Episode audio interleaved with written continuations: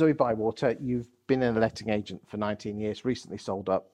What are your plans now for the future, and how can you help other letting agents? Talk to me.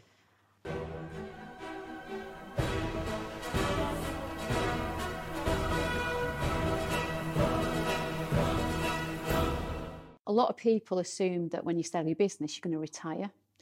Um, I don't think I'm ready for that. Um, 19 years in, a lot of experience, level four qualified. Um, one of the things that I think there's an issue with is there is a gap in the market. I find that there are a lot of independent agents that go on a lot of courses. Um, and I'll say two words to them accountability and execution.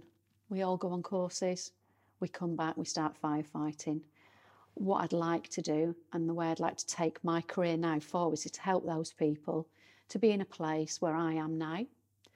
And if you go back and you're firefighting, you just haven't got the time. So you need to employ somebody like me that can potentially help you with that. So I'm looking at that side of things. I'm also looking at maybe assisting with the compliance side. I've been very, very fortunate as a franchise owner that on an annual basis, our franchisor would come in and audit us and give us a health check. A lot of independents don't get that. So one of the things I'd obviously like to promote as well is the opportunity there where I can do that for you as a business. And if you look at sort of potentially selling your business on in the future or even buying a business from somewhere else, you need someone to go in and do that potential health check for you. And I, I'm the person that can help you with that and I wouldn't be finger pointing and waving and saying, no, no, no, you, you bad people, you've done it all wrong.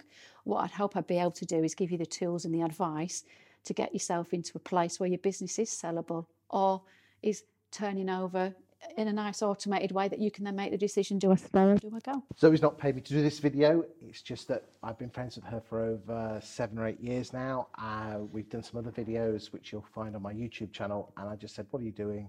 And we thought we'd just do a quick promo video. Can you confirm that what have you paid me to do these videos? Nothing.